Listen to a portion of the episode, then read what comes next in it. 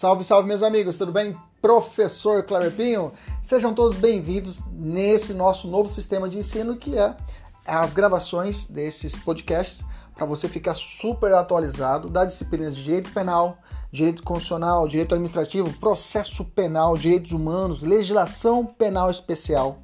Tudo atualizado e focado para o seu concurso público e exame de ordem e, além disso, gratuita. São aulas completas. Inclusive, você pode assistir essas aulas pelo YouTube, no nosso canal, professor.kleberpinho. Kleberpinho com K. Fique à vontade, compartilhe, curta, nos ajude a engrandecer ainda mais o nosso canal. Um abraço, até mais, tchau, tchau!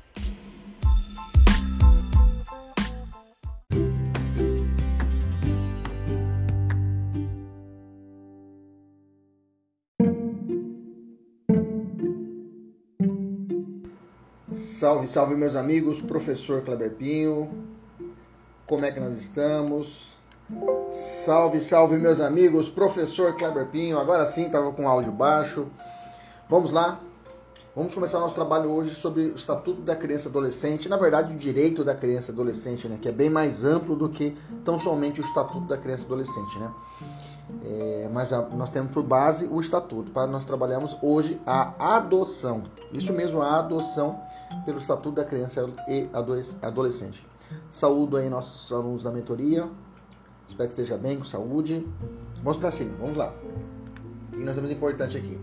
Primeiro de tudo, nós temos que entender uma, uma parte introdutória, é falarmos sobre a família substituta, né? E as suas modalidades. O artigo 28 do ECA estabelece que a colocação em família substituta far-se-á mediante guarda, tutela ou adoção, independentemente da situação jurídica da criança ou adolescente nos termos desta lei. Bem, então de, é, de, de, de, pronto nós entendemos que a adoção ela é espécie do, do gênero família substituta, que pode ter três espécies: a guarda, a tutela ou a adoção. Hoje vamos dedicar à adoção, ok? Essa lista que está estabelecida no artigo 28 é um rol taxativo, tá? Várias provas vão te perguntar se esse artigo 28, o rol dele é exemplificativo. Você vai dizer, não, não, não é exemplificativo e nem extensivo. É uma lista taxativa, ou seja, falou de família substituta, falou de guarda, tutela ou adoção. E ponto.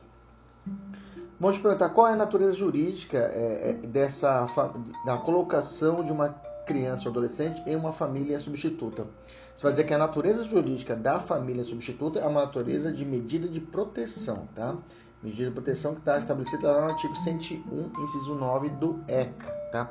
Ah, lembra que o artigo 101 estabelece as medidas de proteção à criança, tá? Mas essa essa possibilidade também é aplicada ao a, a, a, ao adolescente, tá?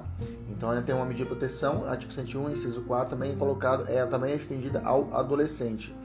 Não como punição, né? Nós temos que na medida na, no, que o adolescente ele pode sofrer uma medida socioeducativa, né? E a criança pode sofrer medida de a medidas de proteção. E dentre as medidas de proteção eu tenho que a criança e o adolescente podem ser submetidos à família substituta. Bacana? Beleza? Outro detalhe importante, né, que a, é, a, que a guarda, tutela e a adoção, ela não se confunde com o apadrinhamento que está disciplinado pelo artigo 19b do ECA, né, que não representa uma forma de colocação em família substituta, tá? Então, o apadrinhamento que está no artigo 19b. O que é o apadrinhamento? Fala assim: a criança e adolescente em programa de acolhimento institucional ou familiar poderão participar de programa de apadrinhamento. Que foi, isso tudo foi incluído em 2017, esse programa, tá? Seria o seguinte, o apadrinhamento consiste em estabelecer e proporcionar à criança e adolescente vínculos externos à instituição para fins de convivência familiar e comunitária e colaboração com o seu desenvolvimento nos aspectos social, moral, físico, cognitivo, educacional, financeiro? Quem pode ser esse padrinho, né? ou madrinha. São pessoas maiores de 18 anos não inscritas nos cadastros de adoção, desde que cumpram os requisitos exigidos pelo programa de apadrinhamento de que fazem parte. Tá? As pessoas jurídicas também podem apadrinhar a criança ou adolescente a fim de colaborar para o seu desenvolvimento. Né? O perfil da criança ou adolescente a ser apadrinhado será definido no âmbito de cada programa de apadrinhamento, com prioridade para crianças ou adolescentes com remota possibilidade de reinserção familiar ou colocação em família adotiva, que normalmente são, pessoas, são crianças que têm são pessoas com, com, que têm alguma deficiência, né? Ou irmãos, né? Também que é, que é mais difícil. Aí o, o, o ECA dá prioridade para a adoção dos irmãos, né? Para que mantenha-se o vínculo familiar, né? É, mantenha essa base do vínculo familiar entre os irmãos. Então, ela, o apadrinhamento não se confunde com uma das formas de colocação em família substituta. Só lembrando aqui que eu estou encasquecado aqui, a natureza jurídica é de medida de proteção, tá? Mas quando você for estudar as, as, as medidas socioeducativas, se você for olhar as medidas socioeducativas, na lista das medidas socioeducativas, vai mencionar que são aplicados, aplicadas ao adolescente algumas medidas socioeducativas. E dentre elas, eh, não se enquadram o, o, o, a medida de proteção, tá? Mas para fins de adoção ela é aplicada e não de punição, tá? Entendeu? Só para essa ideia. Então, a finalidade da adoção nesse caso aqui não é uma finalidade de punição, como uma medida socioeducativa. Só para só deixar isso claro, tá? Só para deixar isso bem claro. Então, aqui não tem finalidade punitiva, pelo contrário, né? de acolhimento a esse, a esse adolescente. Vamos continuar então. Então, é, o, uma, ainda na base do artigo 28, que vai tratar ali 28 seguintes, que trata da, da. É bom você fazer a leitura depois desse, dessa nossa aula, se você estiver com material, com, a sua, com o material, né? O pessoal da mentoria e o pessoal que está assistindo a aula com o, com o ECA aberto, é bem melhor e mais produtivo, tá? O consentimento, tá? O consentimento é um papel, é um ponto importante na, nesse, nessa, nessa, nesse caminhar da família substituta. Tá? O artigo 28, parágrafo 1 e 2 do ECA, cuida da participação da criança e adolescente no procedimento com base na doutrina da proteção integral. Então, a base, o consentimento se prende à doutrina de proteção integral e a opinião da criança, aquela que tem de 0 até 12 anos incompletos, ou consentimento do adolescente devem ser observados. Repito, para a criança, ou seja, 12 anos, até 12 anos incompletos, é, é questionar a sua opinião. O que, que você acha? Ah, eu quero. Ah, eu não quero. Beleza, eu não quero, mas vai assim mesmo. Digamos assim. Tá? Já o adolescente é consentimento. Não, eu não quero. Ah, então não vai. Não vai ser colocado em uma família substituta, não vai ter a guarda, ou tutela, ou, ado ou adoção. Beleza? Estamos falando aqui do, do gênero ainda chamada família substituta, tá? Com a colaboração. E lá na adoção a gente vai bater nisso também, vai repetir a mesma coisa, porque aqui esse gênero serve para as três espécies, né? Essas condições que eu estou dizendo para você agora, ok? Então com a colocação, opa, com a colocação, deixa eu colocar aqui a bateria, senão vai acabar. Então com a colocação na família substituta, né? Deve ser considerado essa, essa, essa, esse vontade. Inclusive é importante lembrar aqui, né?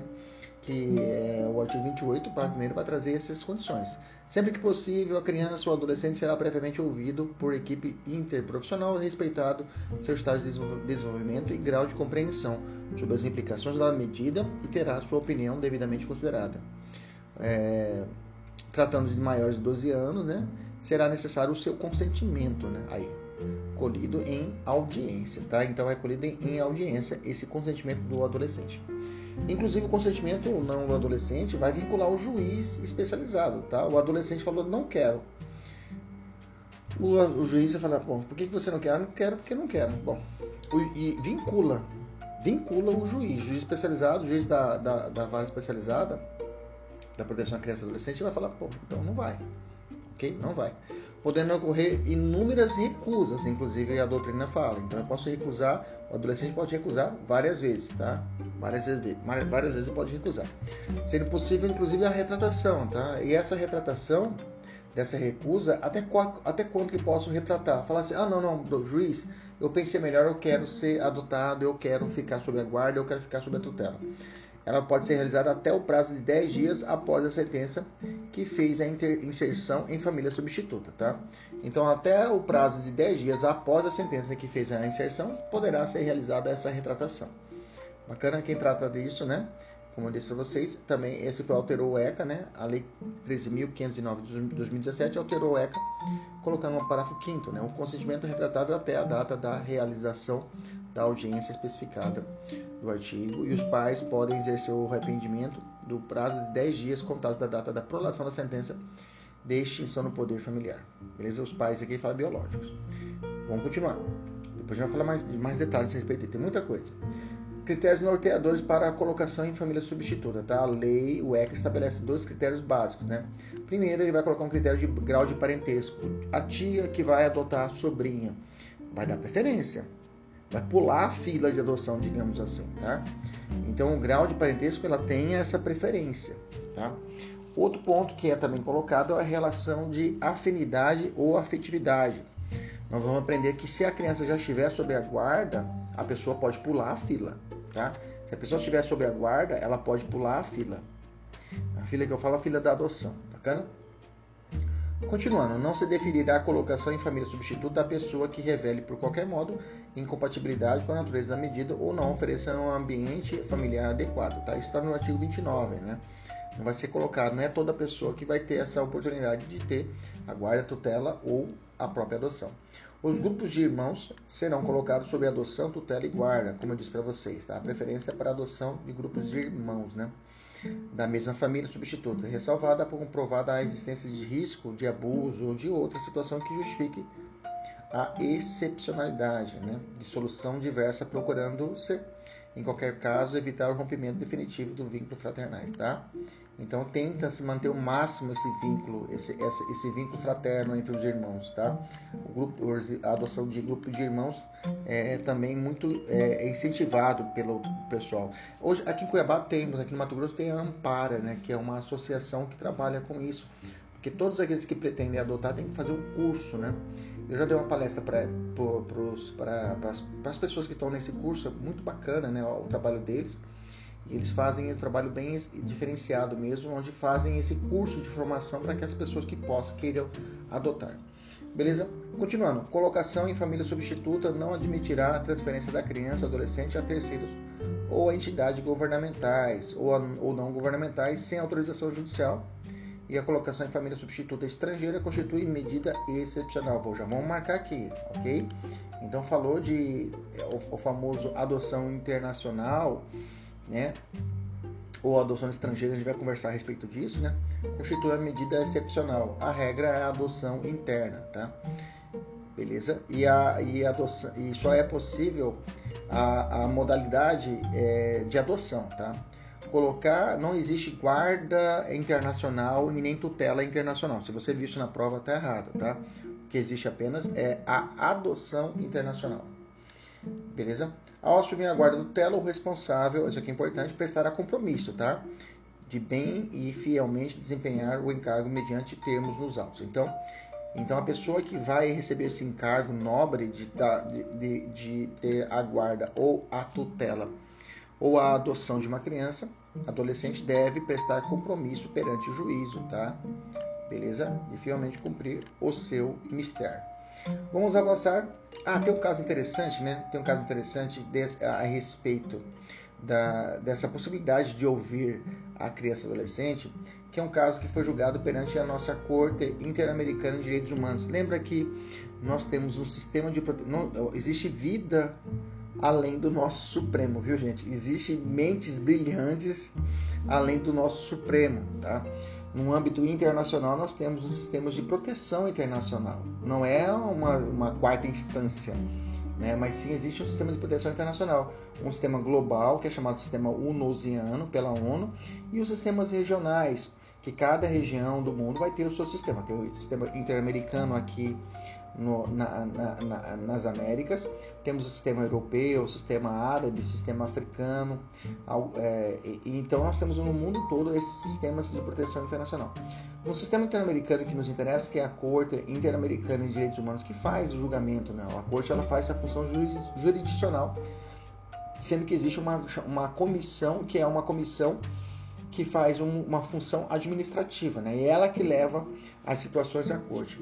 E chegou à Corte Interamericana de Direitos Humanos um caso Ramírez Escobar versus Guatemala, tá? Então, normalmente leva esse nome, né? O nome da criança, o nome do, do da, da, da, parte versus o país, né? Você, leva, você vai encontrar muito esses julgados assim. é, Maria da Penha versus Brasil, né? Gomes Lund versus Brasil, Ramírez Escobar versus Guatemala. Nesse julgado, é importante você conhecer esse julgado para provas bem avançadas, você fazer a menção, para você fazer a menção desse caso em uma dissertativa, por exemplo, né? Você mencionar que esse, toda vez que você falar de adoção, você lembra de Ramírez Escobar e versus Guatemala, porque nesse caso a, a oitiva ouvir a criança, né? que vai ser é, é, foi, foi um ponto importante nesse caso. Lá na frente volta a falar disso, mas foi um caso emblemático, tá? Que a Corte Interamericana mencionou que a obrigação de ouvir a criança e seus pais, incluídos a lei, coincide com o direito de ser ouvido consagrado pela, pela, pela Convenção Americana de Direitos Humanos. A esse respeito, a Corte indicou o artigo 8.1 da Convenção Americana, que estabelece que o direito de todas as pessoas, incluindo meninos meninas e meninos a serem ouvidos nos processos que envolvam seus direitos e interesses. Só para ter uma ideia, então a convenção ela tem uma ideia mais ampla do que o nosso ECA. Ela é mais em dublo pro homem, ou seja, ela pensa mais no ser humano.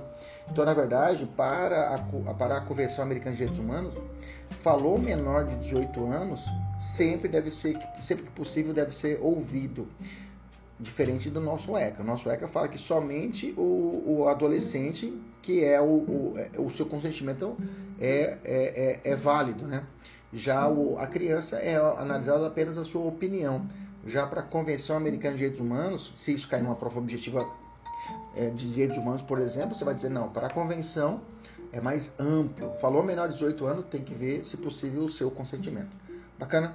Só para a gente dar um, um, um up aí na nossa matéria, para a gente poder ter uma cabeça mais aberta. Falando a respeito de criança ou adolescente indígena ou quilombola, tá? É, essas, essa, essa, essa, esse grupo de vulnerável, também chamado grupo de minorias, né, indígenas e quilombola, é, o ECA trouxe uma proteção especial para eles, tá? E é recente, 2017 isso. O artigo 29.6 fala assim, se tratando de criança ou adolescente indígena ou proveniente de comunidade é, remanescente quilombola, ainda é obrigatório, ou seja, além disso, que tudo que eu falei ainda é obrigatório. Vamos lá. Primeiro, que sejam é, consideradas e respeitadas sua identidade social e cultural, seus costumes, tradições, bem como as instituições, com, bem como suas instituições, desde que não sejam incompatíveis com os direitos fundamentais reconhecidos por, lei, por esta lei e pela Constituição Federal. Por exemplo, infanticídio indígena. O infanticídio indígena é muito questionado quanto a isso. Né? A criança nasceu com algum defeito para algumas tribo, tri, tribos indígenas, essa criança pode ser sacrificada, né? Para ser nascer com defeito que eu falo, defeito que eu digo é alguma deficiência, né? A criança nasceu com síndrome de Down. Mata logo, mata logo e a gente já resolve isso, já. Então tem algumas tradições que aí o ECA fala assim, não, aí também a gente não vai abarcar, beleza? Que a colocação familiar ocorra prioritariamente no seio da sua comunidade ou junto a membros da mesma etnia. Então veja, a prioridade para membros da mesma etnia. Veja, é, se no Brasil nós temos a prioridade para adoção brasileira, né? Dentro da, do Brasil existe uma outra preferência que seria para um, uma adoção indígena que seja preferível para aquela comunidade. Entendeu? Uma visão mais restrita ainda, de preferência. A intervenção e oitiva de representantes do órgão federal responsável, FUNAI. O FUNAI é importante, já, já tem entendimento do STF, inclusive para isso, né, que é necessária a participação da FUNAI nessas, né, no órgão responsável nesse meio de, nesse trâmite de adoção. Tá? é, no caso de, de crianças adolescentes indígenas e de antropólogos perante uma equipe é, interprofissional ou multidisciplinar. Tá? Artigo 157, parágrafo 2 também trata disso. Vai falar o seguinte, né? O 157 cabeça fala assim: havendo motivo grave, poderá a autoridade judiciária ouvir o Ministério Público decretar suspensão do poder familiar, limitar ou acidentalmente até o julgamento definitivo da causa, ficando a criança ou adolescente confiado à pessoa idônea mediante termo de responsabilidade bacana seria a guarda, né? Então, nesse caso, é, o 157 vai falar uma situação de, de perda do poder familiar. Pode acontecer isso para um, um, pais indígenas? Pode. Pode.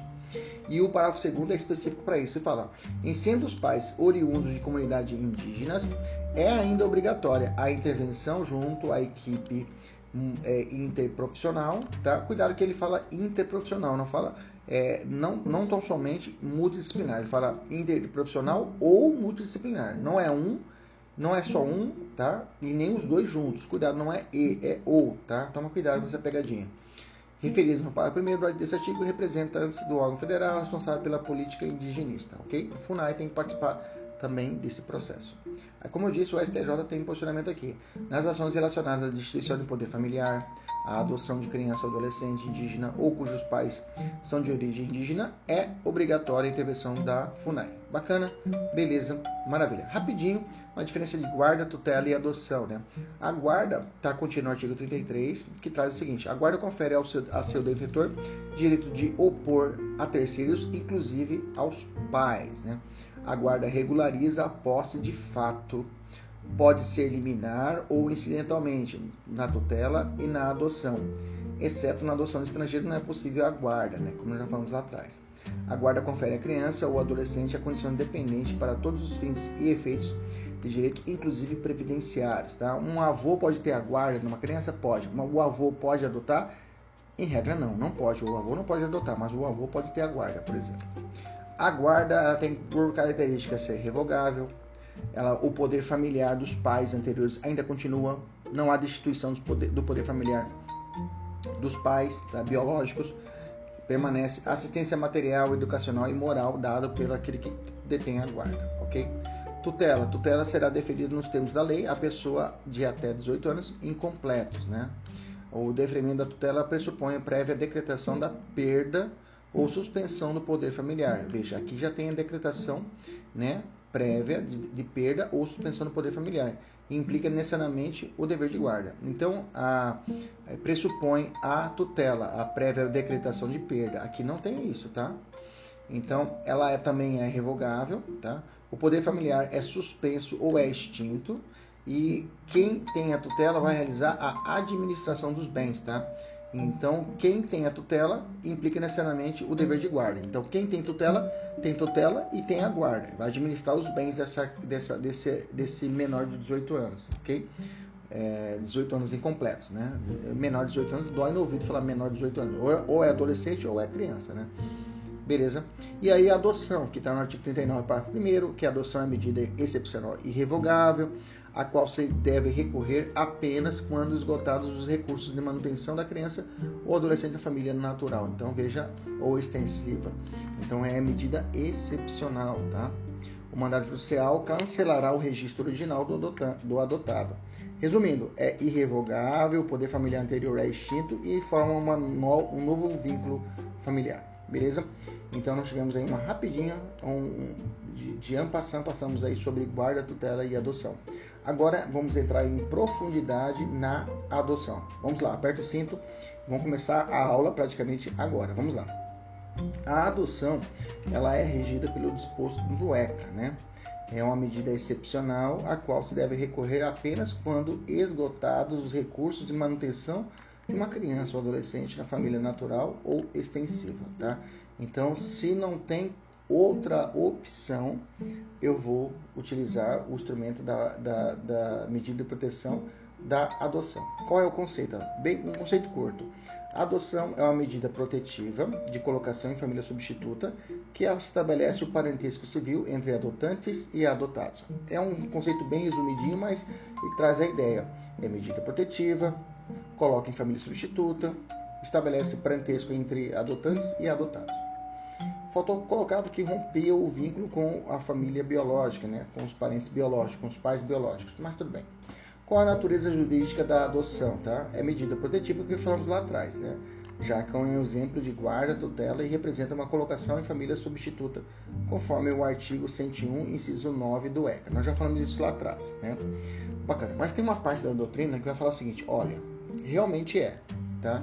Uma parte da doutrina, estou falando de Luciano Álvares, estou falando de Paulo Eduardo Lepore, estou falando de Rogério Sanches Cunha, que tem um livro específico a respeito de proteção ao ECA, e nisso eles mencionam a respeito da adoção. Eles falam o seguinte: olha, a adoção realmente é medida protetiva, só que até o trânsito julgado da sentença, tá?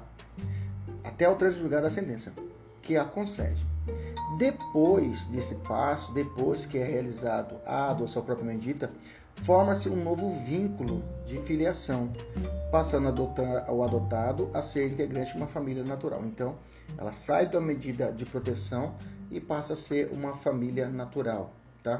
Então, ela sai de uma ideia de família substituta e passa para uma família natural. Então, e, e a família natural e a família natural não pode haver qualquer espécie de discriminação, né? Então, entende-se por família natural a comunidade formada pelos pais ou qualquer deles e seus descendentes. Bacana. Então, nesse caso, ela sai de uma medida protetiva e ela vira uma família natural pós sentença. Bacana esse posicionamento da doutrina, tá? Se você tiver a oportunidade de escrever ou se apareceu alguma coisa desse tipo na prova, você vai entender que é regra, ela é medida protetiva, mas excepcionalmente a doutrina entende que depois da sentença ela se torna uma família natural. Bacana? Requisitos para a adoção. Primeiro, identidade, idade do adotando, idade dos adotantes, quem vai adotar, adoção conjunta, consentimento, estado de convivência, interesse superior da criança e adolescente. Esses são os requisitos. Nós vamos estudar cada um deles. Primeiro requisito, idade do adotando, tá? Da criança ou adolescente. Qual a idade máxima que deve contar o adotando a data do pedido? Ele deve ter no máximo 18 anos tá? na data do pedido, como eu disse, salvo se ele já estiver sob guarda ou tutela dos adotantes. Aí vem a pergunta: é possível a adoção de maior de 18 anos? Sim, tá? Sim, primeiro ponto é esse. Se você ler o 1619 do Código Civil, ele dita que a adoção de maior de 18 anos dependerá da assistência efetiva do poder público e de sentença constitutiva. Eu já vou adiantar, a sentença de adoção é a sentença, uma sentença constitutiva. A natureza jurídica da sentença da adoção é uma sentença constitutiva, tá? Guarda isso. Aplicando-se no que couber as regras da Lei 8069 de 90, que é o Estatuto da Criança e Adolescente. O disposto não deixa dúvidas e é possível a adoção de maior de 18 anos, né? Sendo certo que as regras são aquelas dispostas no ECA. Contudo, a competência passa a ser da vara de família e não da vara especializada, se a, se a pessoa já for maior de 18 anos. Então, se perguntar, é possível a adoção de uma, de uma pessoa com 18 anos? Vai dizer sim, é possível se ela já estiver sob guarda, por exemplo. Se ela estiver sob guarda ou tutela dos adotantes, é possível sim um processo de adoção que vai ser tramitado perante a vara de família. Tá? Se você fazer uma leitura inclusive é, é uma leitura global, uma leitura de todo o sistema do ECA, lá no começo o próprio Estatuto da Criança e Adolescente fala que é possível a aplicação do ECA até a pessoas com 21 anos de idade, né? Se você entender uma interpretação conjunta, né? Uma interpretação global ou é, é, como fala essa interpretação? A interpretação estrutural do ECA, você vai entender isso, vai entender que realmente é possível porque o próprio ECA estabelece isso. Bacana? Tranquilo? Vamos continuar. Não é comum, tá? Mas eu já disse que existe uma, regra, uma exceção à regra. É, quem pode adotar, né? Os maiores de 18 anos, independentemente do estado civil. Por que coloco isso? Porque independentemente do estado civil, tem que ser maior de 18 anos. Eu posso ter, por exemplo, eu coloquei um exemplo aqui. Você sabe que a idade núbio no Brasil hoje, conforme 1517, é 16 anos, tá? Há 16 anos é 16. Ah, a pessoa engravidou 14. Não, só 16 anos. Hoje ficou taxativo isso. Só casa com 16, beleza? Casou com 16. Aí o casal tem 17 anos e ele quer adotar uma criança de, de 6 meses. Pode, professor? Não pode. Ah, mas estão casados? Não pode, tá?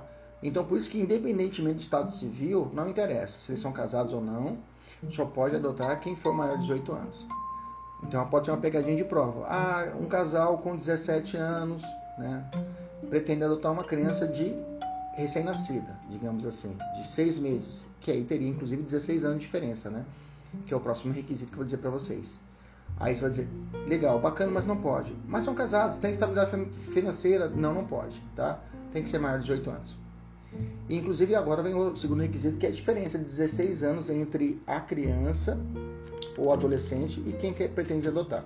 Vou te dar um exemplo assim. É uma brincadeirinha, mas você vai ficar entende. Você vai entender. Júnior tem 17 anos, moreno alto, olhos cor de jambo, né? Cor de jambo, né? Cor de jambo, cor de jambo, né? Cor de jambo, olhos cor de jambo e corpo atlético. Não tem, não tem olho cor de jambo, eu tô viajando, né? O corpo que é cor de jambo, né? Tô viajando, né? né? Beleza. Valesca Tremiterra, divorciada por duas vezes, mega carente, pretende adotar Júnior. Ela falou, olha que gurizão bonita, vou adotar esse guri pra mim. Ela pode adotar? Qual a idade de Valesca? que ela Para que ela possa adotar Júnior, ela tem que ter pelo menos 33 anos, né?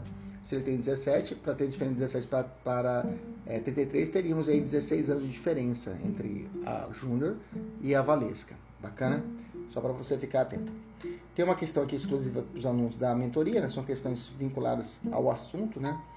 Se você não conhece a nossa mentoria, depois nos procure aí pelas redes sociais, arroba professor Pinho que tem bateria de questões, caderno exclusivo de questões, simulados, tudo vinculado para é, é, das matérias vinculadas ao, ao com questões vinculadas pontualmente ao tema, né? Bom, eu tenho uma relativização aqui, tá? É, os, o STJ, é, em dezembro de 2019, decisão recente, é recente, 2019 é recente. Ela julgou um caso em que o adulto, né, que estava com, é, com, os pertences adotantes e há longo tempo já haviam constituído um vínculo social, né? Então, de idade era, e a idade era de pouco menos, né? Pouco menos de 16 anos. Então, quer dizer que existia já um vínculo. Nesse caso, a corte flexibilizou o artigo 42, parágrafo 3 ou seja, já existia uma relação de afinidade entre adotante e adotado, mas essa idade era menor de 16 anos, ou seja, a idade era menos do que o prazo estabelecido por lei o STJ, conforme o entendimento. Olha como você vai responder a questão. Conforme o entendimento do STJ, é possível a adoção de, de pessoas com é, a distância entre o adotante e adotado menor de, é, menos do que 16 anos? É possível sim para o STJ, tá? Mas para a lei, para o ECA, não é. Tá? Conforme o ECA, opa, 16 anos de diferença. Conforme o STJ, é possível relativização? Sim. Bacana, fique atento a isso daí. Adoção conjunta, tá? Adoção conjunta, inclusive é uma das espécies de adoção, né? Já estou até adiantando lá na frente, vou falar de novo, mas já vamos adiantar aqui. Adoção conjunta, é, qual é o requisito essencial, indispensável para a adoção conjunta? Qual que é o requisito? É indispensável que os adotantes sejam casados ou mantenham união estável. Bacana. Então, se for casado ou se tem união estável, devidamente reconhecido, podem ter adotar, podem adotar. Bacana? A pergunta é: somente esse, esse requisito basta? Somente ser casado ou ter união estável já basta para adotar? Não, tá? Não, porque tem uma condição estabelecida pelo parágrafo segundo. Mas deve ser comprovada a estabilidade da família. Cuidado, a lei não fala estabilidade financeira. Olha que interessante. A lei não fala, repito, estabilidade financeira. Ela fala estabilidade da família. Então, aí vem a pergunta reversa. Qualquer pessoa que é casada, pessoas casadas ou que mantém união estável, pode adotar? A resposta é não. Não é qualquer pessoa. Um, um casal de morador de rua são casados ou têm união estável e querem adotar. E eles têm uma questão de, digamos, de briga constante, de violência doméstica não tem uma, uma, uma, questão de estabilidade financeira, ah, estabilidade familiar. Financeira também, digamos que também entra, né? Não tem como você não ter condições de adotar uma criança se não tiver estabilidade financeira, mas a lei fala estabilidade familiar. Nesse caso, será conferida a adoção? A resposta é não.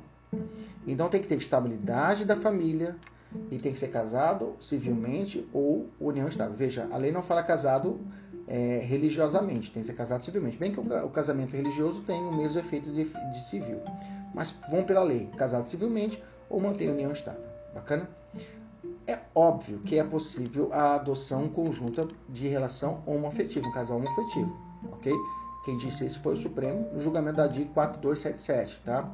Essa DIA é bacana para vocês. Sempre, sempre é perigoso cair isso em prova, tá?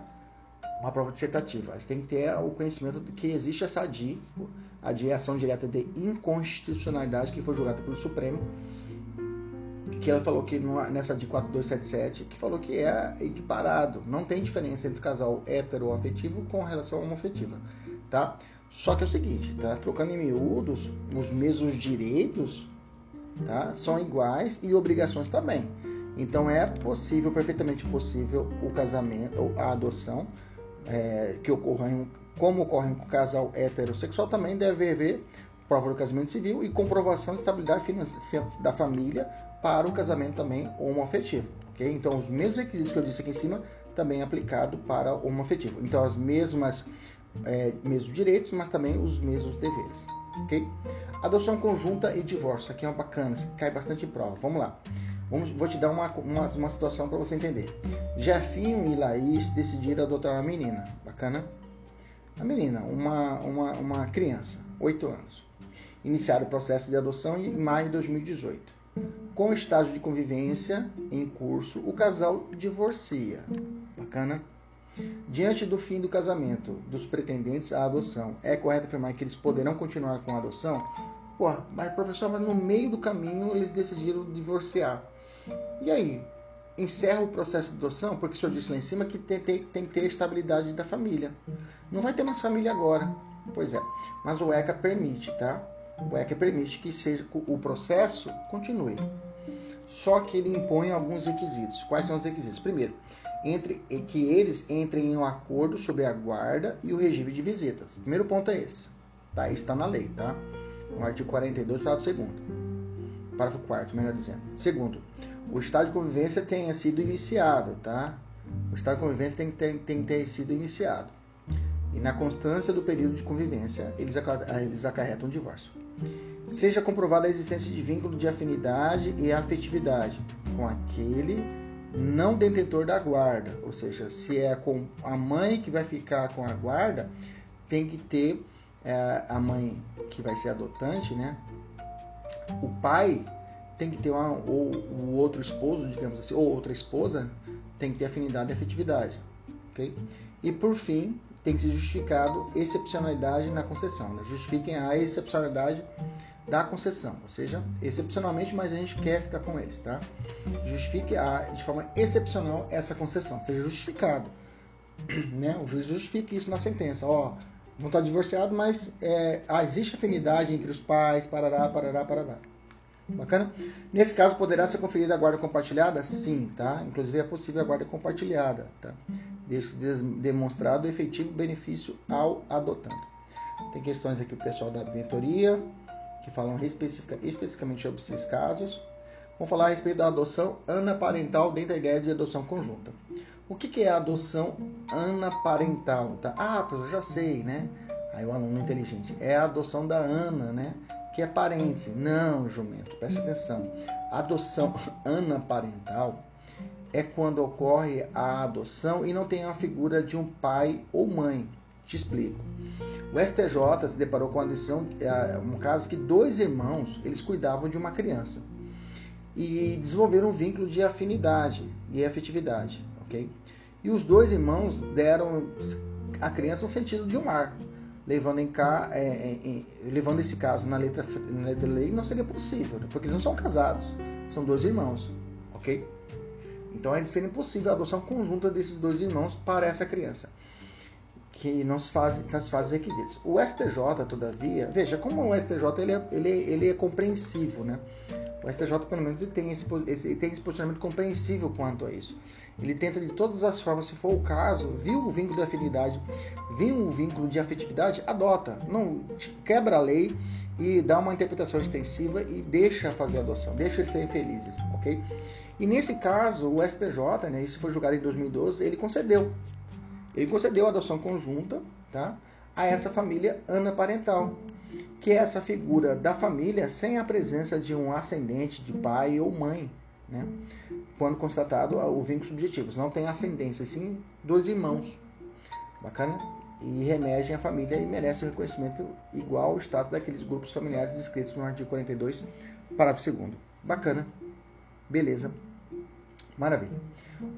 Outro ponto importante dentro da, da, da, adoção é o consentimento. Nós já falamos lá atrás a respeito do consentimento da criança, que é a opinião, e do adolescente, que é o consentimento propriamente dito, que pode haver vários é, é, é, recusas e pode ocorrer a retratação, né? até a sentença, né? até 10 dias após a sentença. Né?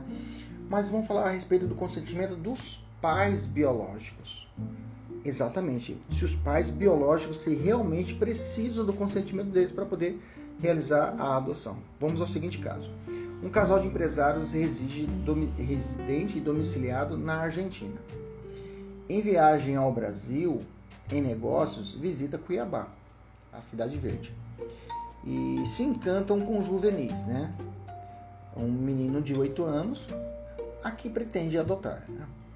Juvenis teve sua filiação reconhecida exclusivamente pela mãe Janete, que mora no bairro de CPA que após uma longa conversa com o casal, concluiu que o melhor para o filho era ser adotado por esse casal de argentino, tendo em vista que ela possuía não possui, ela em vista possuir condições infinitivamente melhores de bem criar a criança né, e educar juvenis. Nesse caso, no caso, dependerá da manifestação de vontade de Isabel, não, né? Janete, né? Janete para que a adoção se efetue? Sim, nesse caso sim. Ela vai ter que dizer sim para que haja a adoção. Ok? Ok? Tem que ter a, a sua é, vontade. Mas se, no caso, mas se não, se não conhecesse a mãe de juvenis, né? Ou se, ou se Janete tivesse sido destituída do poder familiar, seria exigível o consentimento? ou se ela, ou se ele, juvenis, é a maior de idade, é precisa do consentimento? Não.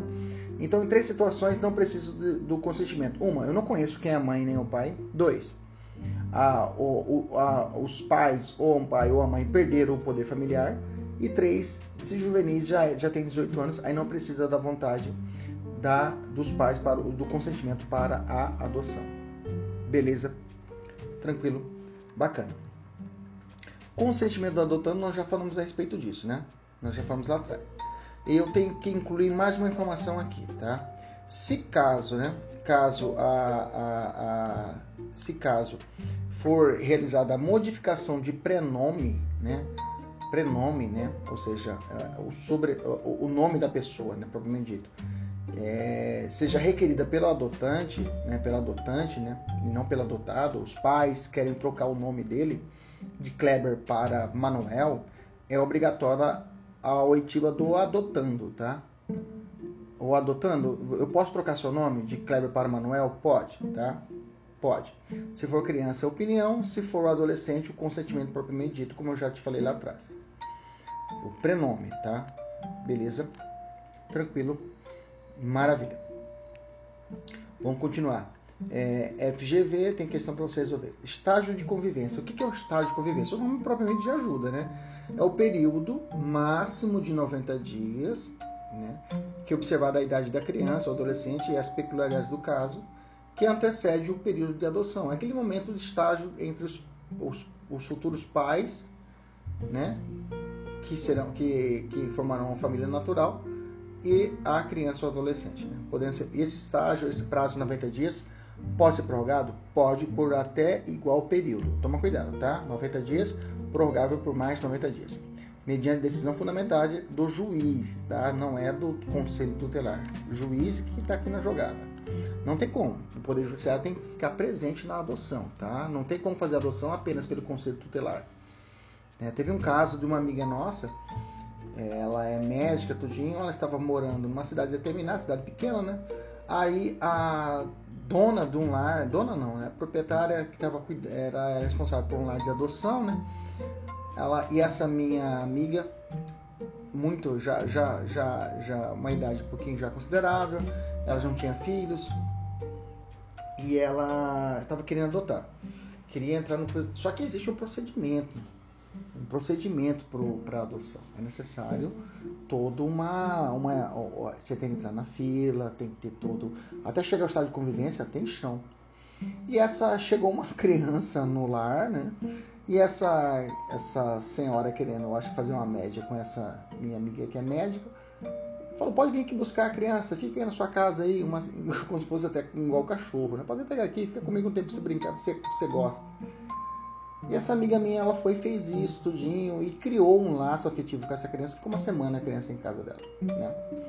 E aí aconteceu que isso foi até os, chegou aos ouvidos da promotoria de justiça da cidade, cidade pequena, sabe como é que é? A promotora foi, que entrou com uma busca apreensão, pegou a criança, Ixi, foi maior, pegou a criança de volta, essa minha amiga ficou toda deprimida, chorando, chorando, me perguntou no dia, não pode fazer isso, não, a sua Depois teve até um, um processo de, de, responsabilidade sobre a dona do, do, do lar de adoção, tudinho. Não, não pode fazer esse tipo de coisa. Não é bagunçada. Existe todo um processo para a adoção. Aí essa menina ficou, sofreu muito com isso e depois, graças a Deus, ela foi e conseguiu até entrou num, fez uma fertilização, hoje tem, tá aí feliz da vida com seus com o seu filho, né? Então, mais ou menos assim. Então, mas tem que tomar cuidado quanto a isso, né?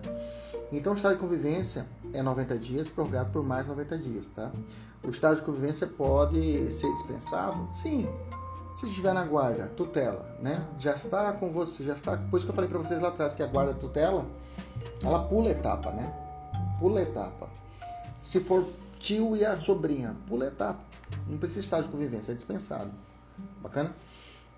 A simples guarda de fato, por si só, autoriza a dispensa da realização do estado de convivência? Não, tá? A guarda de fato, tá? A guarda de fato. Ah, já está aqui comigo, já está morando aqui em casa. Não, tem que ter o estado de convivência. Se estiver sob a guarda, até melhorar a minha fala anterior. Se a tia tá com a sobrinha, mas ela tem uma guarda para isso, beleza, não precisa estar de convivência mas é a sua sobrinha e é tia, mas ela é, é, é, não tem guarda, aí tem que ter o estado de convivência, porque seria uma guarda de fato. Ok? Beleza? Maravilha. Em caso é, de adoção por pessoa, pessoa ou casal residente ou domiciliado fora do país, qual será o prazo de estado de convivência? Será no mínimo 30 dias e no máximo 45 dias, tá? Então aqui estabelece um prazo mínimo e máximo.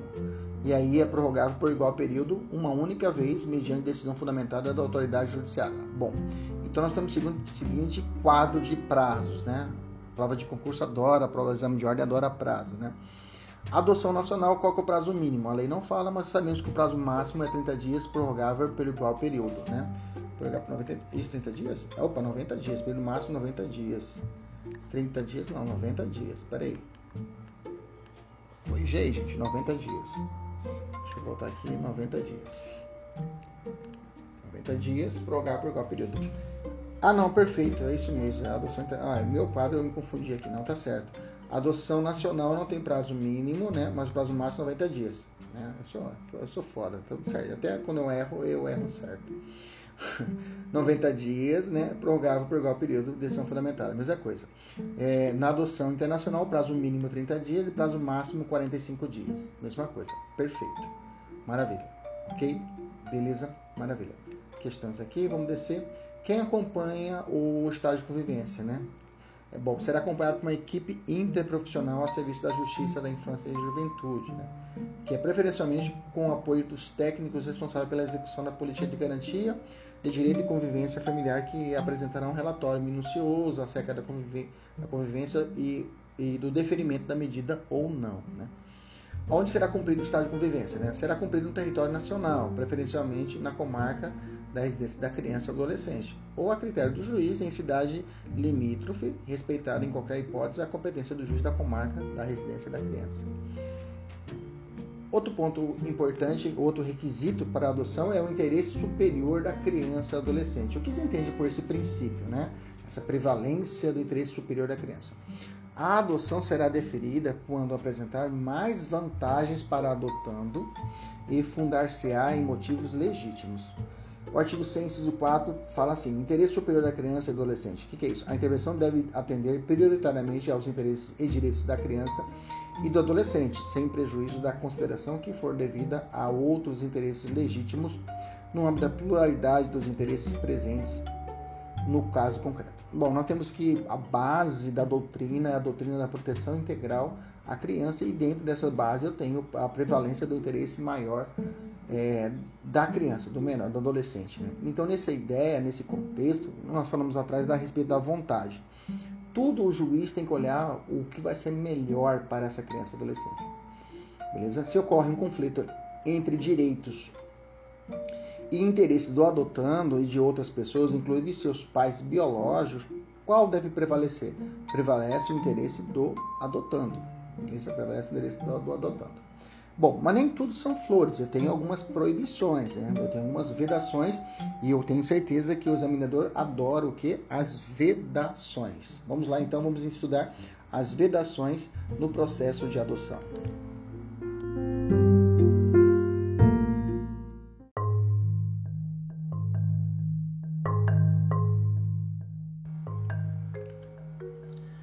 Primeiro ponto é a adoção avoenga, né? Avoenga. Você pode usar esse nome na prova, que é o processo de adoção por ascendentes e avós, né? Ascendentes, né? Porque pode ter um bisavô que pode ser, né? Mas então avoenga, né? É possível a adoção avoenga, a adoção pelos avós, como eu falei lá atrás. Um avô pode ter a guarda do seu neto, mas pela lei, o avô não pode adotar o seu neto, tá? Quem não pode adotar? Os ascendentes, ou seja, os avós, né?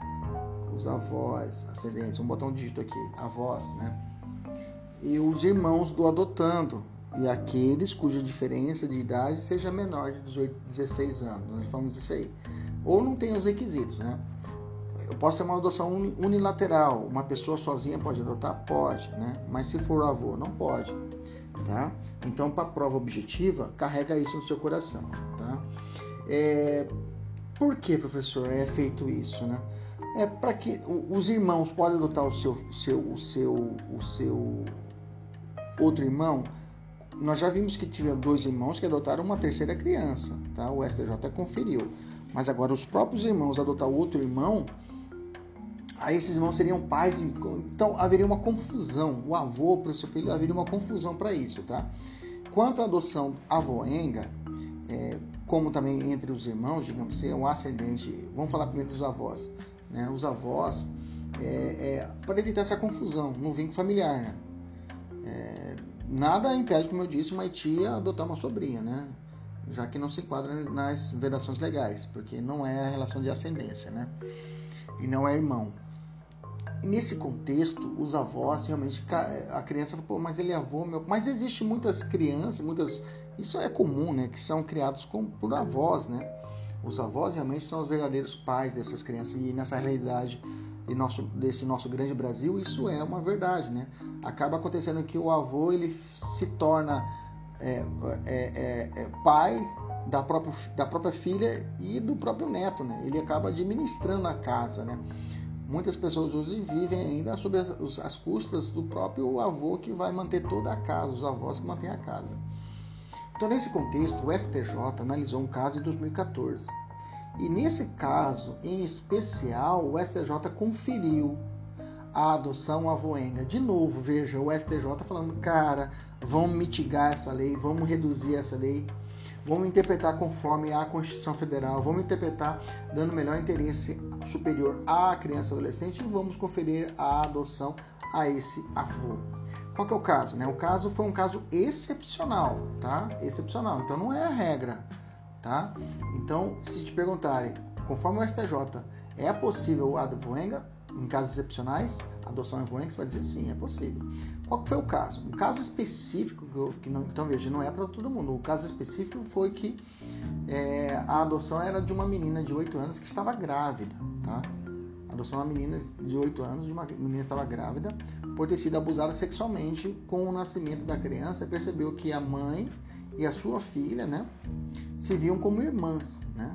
E ambas enxergavam a pretensão do adotante a função de mãe e outras palavras. A neta via a avó como mãe e a mãe era reconhecida como irmã. Diante disso, o STJ, né, é, é, é, opa, de forma acertada, peraí, de forma acertada, é que eu, eu utilizo o, o, o, o o, o Google, né? Google tem o Word Google que você pode digitar é, ditando, né? Você vai ditando e ele vai digitando para você, né? Eu utilizo muito isso, que às vezes é por isso que às vezes a, escrita assim errada, né? Que aí é uma ótima forma de estudar, viu, gente? O documento do Google, você vai lá, cria um novo texto, é, ferramentas e lá tem digitação por voz. Você clica e você vai falando, ela vai digitando para você. Nossa, isso aí é fantástico. Você ganha muito tempo, né? Pra, em vez de ficar digitando, você consegue, o texto vai, vai escrevendo para você. Já fica a dica aí. Então, então é possível a adoção, né? Da neta pela avó, né? Nesse caso houve essa adoção dessa criança que a mãe, é, é, a avó adotou a neta como filha, né? A avó adotou a neta como filha.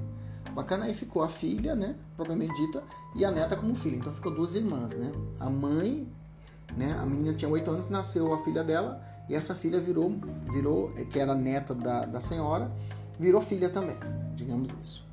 Ok? Mas veja, é, foi possível? Foi, mas foi uma situação peculiar, pontual. Adoção por curador ou tutor é possível? A resposta é condicionada a um desde que, né? Então é possível o tutor ou curador adotar? Aí vem o desde que é possível ele dê conta da sua administração e salde o seu alcance. Bom, se ele está administrando os bens, ele tem que demonstrar que não há nenhuma ideia de, de, de querer aplicar um golpe na criança, né? E seja ofertada claramente essa prestação de contas. Se for ofertada praticamente, é, se for ofertada de forma correta a prestação de contas, não há nenhum impedimento. Vamos falar das características da adoção. Primeira característica é a excepcionalidade. Já falamos lá atrás, né? Sempre se vai dar preferência à família substituta, aliás, à família natural, a manutenção dos vínculos e, quando esgotado todos os recursos, a manutenção da criança e adolescente na família natural ou extensa, aí realiza a adoção. Outro ponto importante é a irrevogabilidade. Isso aqui é muito importante, né? Que vem expressa no parágrafo 1 do artigo 39. Né? Aqui busca evitar que as famílias devolvam seus filhos caso venham a se arrepender. Não é cachorro, viu, gente? Se adotou, é adotar para toda a vida.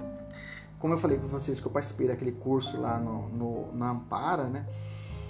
É, ministrando uma palestra lá, é muito importante isso. A pessoa entender que a criança não é igual ao animal. Você vai adotar e depois você se arrepender devolve. Não é uma coisa muito mais importante, muito mais séria, né, o processo de adoção. Então não pode ser, não pode ter essa ideia de que criou mal vai se arrepender, né? Mas a maioria, da, todas as pessoas que entram no processo de adoção, realmente as pessoas entram com o coração muito aberto para isso, né? Então é necessário deixar bem claro que a adoção é irrevogável a partir do momento em que se ultima, ou seja, com o trânsito julgado da sentença, né? conforme o parágrafo 7 do artigo 47, tá? Então a parte transitou em julgado a sentença, aí se torna irrevogável. Essa característica não se faz presente quando estivermos no curso de um processo de adoção que já tem iniciado o estado de convivência, tá? Então quer dizer que se tiver durante o estado de convivência, posso devolver? Pode, tá? Posso depender? Pode devolver? Pode. O que não pode depois de julgado a sentença. Se os pretensos pais pedem a devolução daquela criança adolescente com que iniciar o estado de convivência, que pode haver, pode. Qual medida ser tomada? Não tem, não, não vemos razão para negar o pedido, né? Não tem nenhum, tem que aceitar, né? Fazer o quê? Até porque insistir na adoção seria o mesmo de colocar uma criança em um lar não desejável, né? Um lugar que não lhe acolhe, né? Mas, porém, contudo, toda, todavia não lhe acolhe, né? Todavia, né, pode restar para esses pais que não pais, esses pretensos pais, uma ação de uma, uma, uma indiscutível responsabilidade civil, né, por indenização, por danos morais a essa criança, a esse futuro adotando, né, que além da exclusão dos cadastros, porque gerou a ela uma expectativa, né, então é possível a responsabilidade civil, sim, claro, não é brincadeira. E além disso, esse casal, esse ou essa pessoa será excluída do cadastro de adoção e será proibida a renovação da habilitação, né? Salvo, é claro, decisão judicial, mas esse cara vai ser o que? Afastado desse cadastro. Vai lá pro final da fila e nesse caso não será renovada sua habilitação para ele poder entrar nesse cadastro. Aí e é complicado esse cadastro, realmente essa fila ela é complicada tá? Filha grande mesmo de quem pretende adotar. É claro, salvo decisão judicial ao contrário. O STJ tem entendimento, né? É, o STJ enfrentou um caso de uma de adoção lateral em que havia sido adotado pelo companheiro da mãe, né? O cara está casado, tem uma criança, né? Que é o seu enteado, e a pessoa adotou esse enteado. Ele colocou o nome dele, ó, estou adotando esse enteado, vai ser o meu filho. Bacana, bacana. Só que o enteado, ele começou a ter contato com a família do pai biológico, né, que tinha falecido, né, que, é o, que é o do casamento anterior. E aí a pessoa, esse adolescente, começou a ter uma convivência com essa família, com o tio, os primos, com o avô falecido. E aí, essa, esse adolescente falou assim: Eu não quero mais ser seu filho. Você é bacana, você é meu pai aqui, digamos meu padrasto, mas eu não quero ser mais seu filho, não quero ser adotado por você. Entendeu? Eu quero ter vínculo, se for o caso, com a família do meu pai falecido. Nesse caso, foi. Veja, nesse caso, excepcionalmente, o STJ confirmou a revogação da adoção. Então veja, é possível a revogação da adoção? A regra é a irrevogabilidade, para não ficar bagunçado o negócio. Mas, de novo, o STJ pensando no melhor interesse da criança e adolescente, falando assim: não, nesse caso, revoga. Bacana. Beleza. Maravilha. Veja, cuidado com o enunciado da prova, né? Cuidado com o enunciado da prova. Tem que ficar atento com o que a prova vai trazer para você. Se for conforme o STJ, vai dizer que é possível. Normalmente, o que, que a prova faz? Ele pega o julgado e joga na prova, entendeu? Aí você fica atento. Beleza? Tranquilo. É, na instância ordinária, deixa eu só corrigir aqui. Ou o STJ admitiu a revogação da adoção foi a irrevogabilidade tem como objetivo resguardar o adotando. Isso é verdade, né? E não os adotantes. A, a irrevogabilidade é a proteção da criança e adolescente. A irrevogabilidade é proteger a criança e adolescente e não os adotandos ok? Beleza, trata-se de, de norma que visou proteger a criança e adolescente e não quem está adotando. Concordância dos pais biológicos e o direito de arrependimento. Já falei lá atrás a respeito disso, mas vamos de novo aqui uma questão aqui especial. Angelina Jolie da Silva, em uma maternidade da cidade de Acorizal, né, aqui no Mato Grosso, manifesta o desejo de entregar Sebastiana, sua filha recém-nascida, para adoção. É possível? É possível. Angelina é encaminhada para a Vale Infância e Juventude após ser atendida por um assistente social e por uma psicóloga. Bacana. É ouvida em audiência, perfeito, com assistência do defensor público. Bacana. E na presença do Ministério Público. Maravilha. Afirmando desconhecer o pai da criança e não ter contato com sua família. Ótimo. Que vive no interior do Rio de Janeiro há cinco anos. Bacana não ter contato com os pais. Assim, após Maria, né, manifestar o desejo de Maria não, Angelina, né? Eu adoro trocar os nomes. Angelina. Angelina manifestou o desejo formal de entregar a filha para adoção, o juiz decreta a extinção do poder familiar, determinando que Sebastiana, sua filha, vá para a guarda provisória de, de família habilitada para adoção no cadastro nacional. Perfeito. Passado oito dias do ato, Maria, melhor, Maria não, a Angelina, Angelina procura um advogado, arrependida, afirmando que gostaria de criar sua filha. Pode isso, Arnaldo? A resposta é sim. Tá? É possível. O pedido de colocação em família substituta realizado pelos pais biológicos poderá ser formulado diretamente em cartório em petição assinada. Ah, tá. Aqui a resposta é sim. Ela pode exercer o direito de arrependimento dentro do prazo de 10 dias. Eu falei isso lá atrás, né? 10 dias do ato de entrega. Peraí, vamos fazer o seguinte, vou deixa eu dar um Ctrl C aqui, peraí, fica bacana. Pode arrepender? Pode. Artigo 166, parágrafo 5 do ECA. Fala assim, o consentimento é retratável até a data da realização da audiência específica do parágrafo 1 do artigo desse artigo. E os pais podem exercer o arrependimento no prazo de 10 dias contados da data de prorrogação de sentença de extinção do poder familiar. Foi o caso aqui da Angelina. O juiz decidiu extinguir o poder familiar e apertou o start de 10 dias para ela voltar atrás. E aconteceu que no oitavo dia ela voltou atrás. Ela pode ter direito realmente a ter o, o filho normalmente é, voltar a ser a, a, a mãe dessa criança sem perder? Sim, se ela fez exercer seu direito de arrependimento no período de oito dias a partir da sentença que extinguiu o poder familiar, ela poderá retomar a postura de mãe, a postura, a posição de mãe dessa criança, mãe legítima. Bacana, tranquilo? Isso cai em prova? Cai em prova, beleza? Se for no período de 10 dias, a partir dentro desse período de 10 dias, a partir da sentença que extinguiu o poder familiar, ela pode se arrepender? Pode. Ok? É, agora sim, o pedido, de colocação em família substituta é realizado pelos pais biológicos. Pode ser formulado diretamente em cartório, é, em petição assinada pelos próprios requerentes, dispensando a assistência de advogado ou precisa de causísticos? Não, é necessário o advogado, tá? Esse pedido de colocação em família é os pais fazendo, não é adoção, os pais fazendo adoção no cartório, não é isso. São os pais, né, que querem colocar os filhos, né, os pais biológicos que querem colocar os filhos na adoção. Onde é que faz isso? Pode ser feito no cartório? Pode ser feito no cartório, tá? Essa manifestação, é, mas deve ser ratificado em audiência, tá?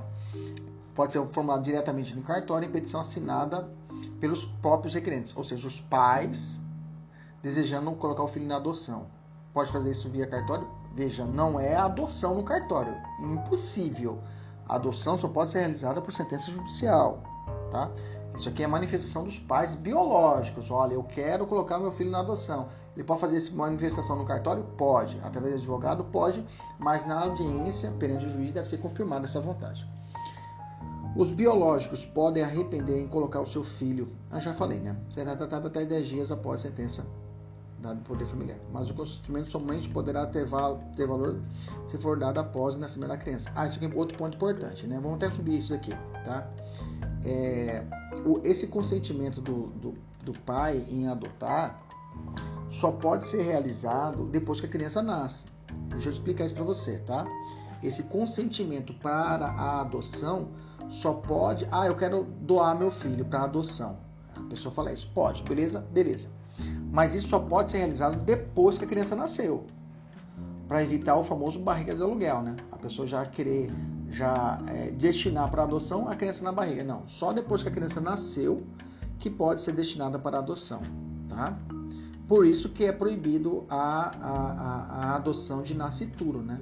A pessoa adotar na barriga da pessoa que vai nascer ainda. Ah, não, esse, aqui, esse filho aqui já é meu. Né? Não pode. Aqui no Brasil é proibida essa adoção de nascituro, tá?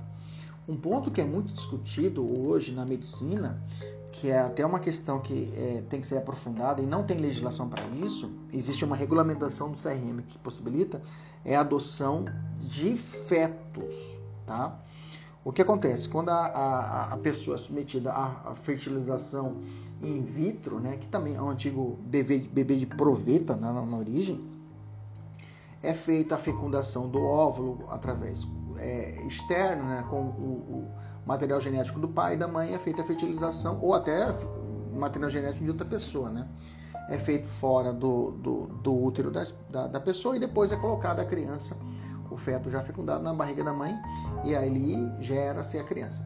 A questão é, são os fetos que são os, os, os, os, embriões que foram fertilizados e não foram utilizados. E não foram utilizados. Por exemplo, fertiliza 5, a pessoa coloca 3, vinga 2, bacana, e a pessoa tem gêmeos. Bacana.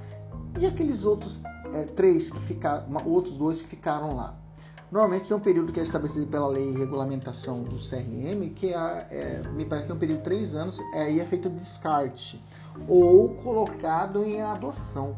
Olha que interessante.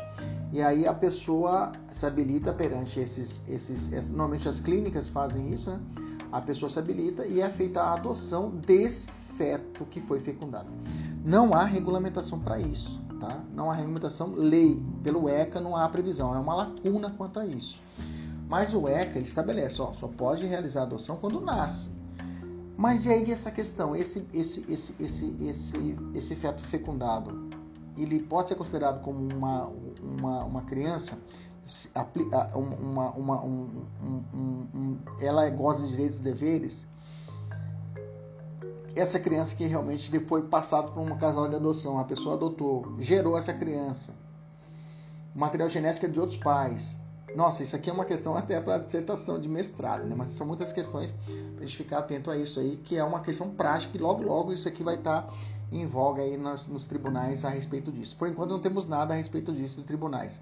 Que normalmente a, e a regulamentação do CRM é dizer que não há é, é, é, não é possível é, é, a, o conhecimento dos pais que doaram a, a, ao sigilo dos pais que doam, né? Isso daí. Deixa eu até ver se tem uma resolução. Peraí. Acabei não achando aqui, mas existe uma resolução do, do CRM que trata disso. Vou ficar devendo isso para vocês. Talvez eu faça até um podcast depois ou um vídeo específico, tá? Mas realmente há essa. É por isso que é uma, nem na doutrina aqui que eu tenho especializado não fala nada disso Eu tenho que aprofundar quanto a isso. Bacana, mas vamos voltar para nossa aula. Mas é um assunto muito pertinente. O pedido de. Não sei se vai, isso vai ser cobrado no exame de ordem nem em prova de concurso, né? Assim, para uma primeira fase, né? É porque o assunto ele falta ser maturado, quando isso não tem decisão do, do STF. Mas é só uma questão a ser pensada. O pedido de colocação em família substituta realizado pelos pais biológicos poderá ser formulado diretamente, já falei, né? Os biológicos, os pais biológicos podem se arrepender, também já falei, né? Tá lá atrás. Vou até apagar essa parte aqui, que vai ficar, ficou repetida, né? Vamos apagar aqui. Vamos lá. Na hipótese de concordância dos pais, qual a medida que deve ser dispensada pelo juiz? Primeiro, na presença do Ministério Público, né? É, ouvir as partes, devidamente assistido pelo advogado, defensor público, verificar a concordância no, na adoção no prazo de 10 dias, contado o protocolo de petição, né? Nós temos declaração. Declarar, declarar a extinção do poder familiar e ainda são garantidos a manifestação de vontade dos detentores do poder familiar e o direito de sigilo das informações com sentido é, o, e o consentimento prestado por escrito não terá validade se não for ratificado na audiência, tá bom? Vamos colocar aqui em cima então. Vamos trazer ele para cá. Ah, pode deixar aqui mesmo. Isso. Vamos deixar aqui. É aqui, pode deixar aqui mesmo. Vamos deixar aqui, já está na sequência. Ato personalíssimo. Outro ponto importante é que não é proibido a adoção via procuração. Casamento é, mas adoção não é, tá? Você pode casar por procuração, mas adotar não tem como ser adotada por procuração, é proibido. Outro ponto importante é a incaduca, ele é incaducável, né? O que quer dizer? A morte do, isso aqui cai muito em prova, cai muito mesmo. A morte dos adotantes não restabelece o poder familiar, né? O pátrio poder, né? O poder familiar o poder familiar dos pais naturais, tá? Então quer dizer que se morreu os adotantes, já está na família natural, já é uma família nova, não retoma-se o vínculo familiar com o pai biológico. Essa é a, essa é, é a resposta. Não há essa retomada. Se o adotante falecer no curso do procedimento de adoção, antes de prolatada a sentença, assim mesmo poderá se deferir a adoção? A resposta é sim se fica claro a inequívoca manifestação de vontade daquela pessoa que pretendia adotar. Beleza? Por quê? Para fins sucessórios, né? Para fins sucessórios, né? Vamos falar a respeito disso agora, a respeito disso que tem o efeito, inclusive, é retroativo, né?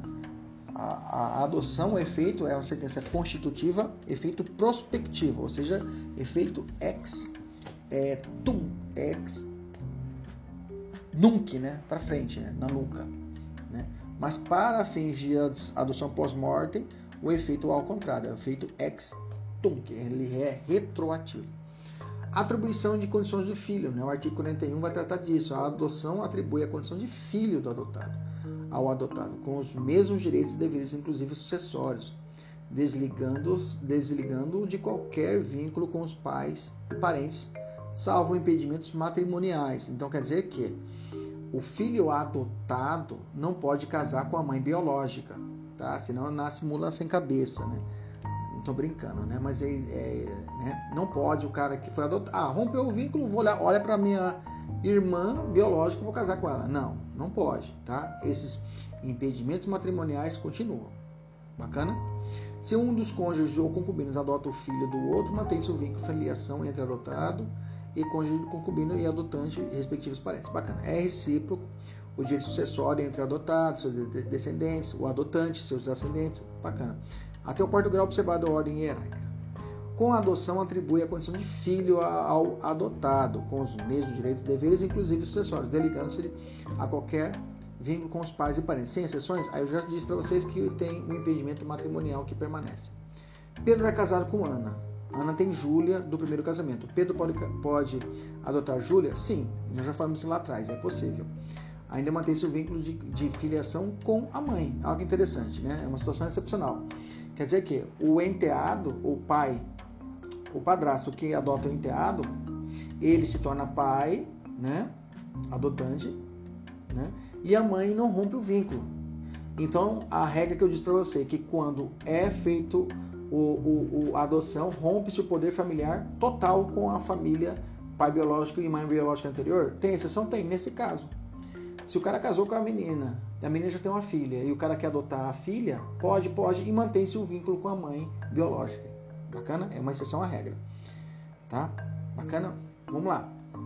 Modalidade de adoção. Adoção unilateral. Aí é a adoção realizada por uma só pessoa, é possível, tá? É tranquila. Somente poderá ser deferida a adoção em favor de candidato domiciliado no Brasil, não cadastrado previamente nos termos da lei, quando se tratar de pedido de adoção unilateral. Tá? Unilateral, então, bacana, é tranquilo. Adoção conjunta nós já falamos lá atrás, né? Já falamos bastante sobre ela. Né? Tem que ter é dispensável o casamento civil, manter a união estável e comprovada a estabilidade familiar. Adoção por solteiros, né? Que é essa ideia que é possível, né? É, é, é meio que unilateral, professor. Unilateral, é, alguns vão dizer que se trata de adoção unilateral seria o casamento, esse caso do que eu disse para vocês a respeito do padrasto que adota a sua enteada. Tá? Adoção de solteiro quando a pessoa é solteira e adota uma criança. É possível? É possível. Tá? Nada impede. Logo, respeitada as, as idades, que nós já falamos de diferença de 16 anos, falei para vocês, exceto aquelas situações que eu disse para você do STJ, e verificar a existência de reais vantagens para adotando a adoção, a pessoa solteira pode ser deferida. A adoção pós-mortem já disse para vocês, né, que o efeito é ex tunc, né, a data da morte para fins é, sucessórios, né, princípio da Saizine ou, ou é, Droit in Saizine, né, que esse princípio quando a morte da pessoa gera o início do processo sucessório. Então a ideia é que o efeito deve ser retroativo na data da morte, né, para que possa ser reconhecido tranquilamente o processo de adoção. O STJ já flexibilizou a lei e admite adoção póstuma quando ficar provada a intenção de adotar mesmo sem início formal do procedimento, que fala que a lei que é possível a adoção póstuma quando já tenha dado início o procedimento de adoção, tá? Já tenha dado início o procedimento de adoção. Mas o STJ falou assim, não tinha nem começado o processo de adoção, mas a pessoa tinha a real vontade de adotar. E o STJ falou, pode reconhecer o pós-mortem nesse caso. Isso é uma decisão de 2018. Adoção em tuto persona. O que é uma adoção em tuto persona? Presta atenção. É uma adoção que não se observa a ordem de cadastro de pessoas. É aquele que pula a fila. Lembra que eu disse para vocês lá atrás, né? É o caso da adoção realizada por parente. A tia que adota uma sobrinha, ela pula a fila. Aquela pessoa que possui a guarda legal de uma criança maior de 3 anos, também, ela pula a fila, beleza? Claro, desde que constatado que o, laço de afinidade e afetividade. Bacana? Então, eu posso dizer que uma medida abreviada para a pessoa conseguir a adoção é ter a guarda, né? Eu posso dizer isso. Adoção à brasileira, né? É, bem que o termo é bem chulo, né? Na verdade, que nós não podemos admitir que o Brasil faça isso, né? Isso aqui é admitido ao jeitinho brasileiro. É a pessoa que adota a criança. Isso acontecia muito, né? Se você sentar um pouquinho, conversar com pessoas mais antigas, né? Acontecia isso muito. A pessoa, a grandes famílias no sítio, a pessoa tinha muitos Aqui no Mato Grosso tinha muita origem rural, né? Os familiares, pode, a maioria dos nossos familiares, a maioria mora, moraram no interior, no sítio, né? Os pais na década de 60 e 70, né? Então, nesse caso, é, é, a ideia era que a pessoa tinha vários filhos, não tinha condição, e aí levavam essa criança para morar com um, Na verdade, a pessoa não ia morar com a. ia trabalhar, né? Ela trabalha, era uma doméstica, um doméstico trabalhava na casa e aí recebia educação e aí acaba, acaba sendo é, adotado por essa família. Essa é chamada adoção brasileira. Jeitinho, né? A pessoa está morando ali e vira adotado. Minha avó tinha dois, duas crianças adotadas. Não tinha condição de ter, mas mesmo assim, de coração aberto, ela tinha dois, duas crianças que eram adotadas, né? né? Isso no sítio, você vê. Minha avó ainda tinha quase, teve quase 11, né? 11 filhos, né? 11, 12 filhos, ela tinha mais dois adotados. Bacana. Então, só que isso é crime hoje, tá, gente? Tá? É, registrar como seu filho, o filho, o filho de outrem, é considerado crime do artigo 242 do Código Penal.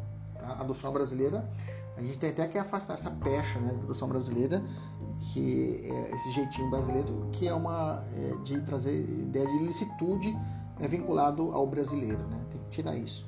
Bacana. Adoção internacional, aqui vamos gastar uma energia. Vamos ler o artigo 51 pesado ele começa lendo assim: Considera-se a adoção internacional, aqui traz o conceito, né? aquela na qual o pretendente possui residência habitual em países parte da Convenção de Haia de 29 de maio de 93. A Convenção de Haia foi um tratado internacional que foi realizado né, na cidade de Haia, né, para que, é, que ali fosse regulado, na Holanda, né, é, a, a pretensão da criança e a cooperação em matéria de adoção, tá? internacional e foi promulgada aqui no Brasil pelo decreto lei decreto 3087 de 99, né? Então a pessoa que deseja adotar criança em outro país parte da convenção. É, veja, eu falo uso o termo adoção internacional e não adoção de estrangeiro, tá? Já corrigindo, porque não é adoção de estrangeiro, pelo fato de que que posso ter um brasileiro que more no, no exterior e queira adotar uma criança brasileira, é uma adoção internacional, tá? Então a adoção internacional não é sinônimo de adoção estrangeira.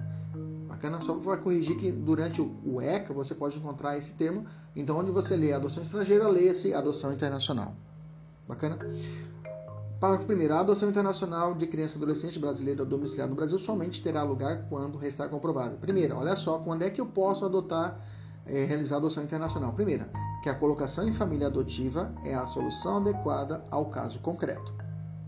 Segundo, que foram esgotadas todas as possibilidades de colocação da criança e adolescente em família adotiva brasileira com comprovação certificada nos autos da inexistência de adotantes habilitados residentes no Brasil com perfil compatível com criança e adolescente após a consulta aos cadastros mencionados nessa lei. Veja, primeiro eu vejo se é possível família adotiva aqui no Brasil. Não é possível? Olho todo o cadastro. Não dá para enquadrar? Não dá. Aí vou para o terceiro ponto. Em que, se, que, em se tratando de adoção de adolescente, este foi consultado por meios adequados ao seu estágio de desenvolvimento que se encontra preparado para a medida.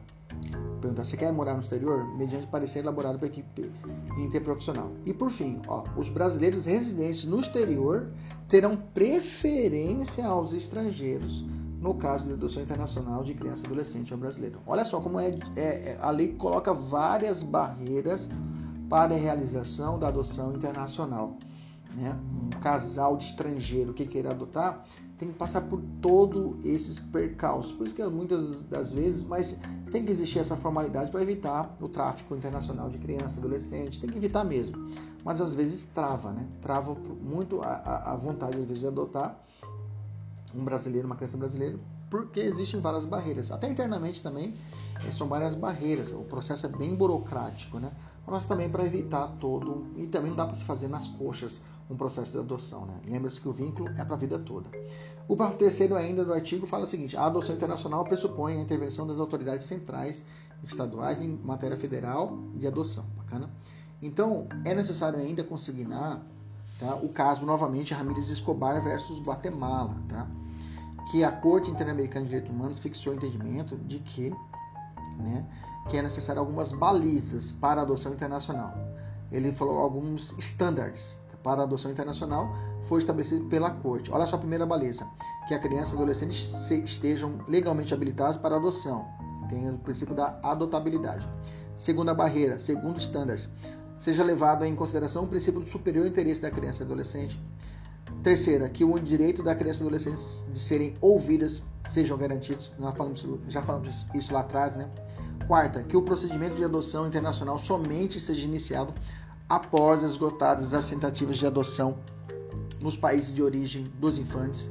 É o princípio da subsidiariedade da adoção internacional. Quinta barreira, que não exista nenhum interesse ou benefício econômico indevido por nenhum dos envolvidos no procedimento de adoção internacional. Isso é o princípio da proibição de benefício econômico indevidos, tá? Então a lei estabelece, a corte colocou alguns, alguns princípios como estándares mínimos para a possibilidade de adoção internacional. Beleza? Tranquilo? Vamos avançar. Adoção por pais não ratificantes da Convenção de Haia. E aí, professor, se o país, um país, um país da, da Arábia que, digamos assim, do, que não tenha, da África, do continente africano, que não tenha vinculado ao, ao, à Convenção de Haia, é possível a adoção internacional? Sim, né? O artigo 51 da Convenção define a adoção internacional, já falamos lá atrás, né? Tendo como critério o deslocamento de uma criança entre países ratificantes da Convenção. É possível? É possível, mas tem que ter alguns requisitos estabelecidos, né? Qual seria? Se escrever perante a autoridade central estadual e se submetam ao procedimento pré-processual de sua habilitação, os estados de acolhida garantam que a adoção será feita respeitando o superior interesse da criança, e terá, os, e terá os mesmos direitos, garantias e proteção legal dados às crianças brasileiras se, submeter, se submeteram à ordem de chamada dos interessados estrangeiros com preferência daqueles oriundos dos países ratificantes da convenção. Bacana? Tranquilo? Expressão adoção por estrangeiro, nós já conversamos lá atrás, né? Que tem que ser lido como adoção estrangeira. E subsidiariedade, também acabamos de mencionar, a própria é, Corte Interamericana trata a respeito dessa subsidiariedade da adoção internacional, né? Como eu já falei lá atrás, né? Com o próprio artigo 51, inciso 2, parte 1, inciso 2, condiciona ao esgotamento, né? Para poder chegar até o, a adoção internacional, né? A preferência dos brasileiros residentes no exterior, também já falamos. O que seriam essas autoridades centrais, né? O conceito é o seguinte: é o órgão da administração pública encarregado de certificar a idoneidade dos atos administrativos e pré-processuais referentes ao processo da adoção internacional.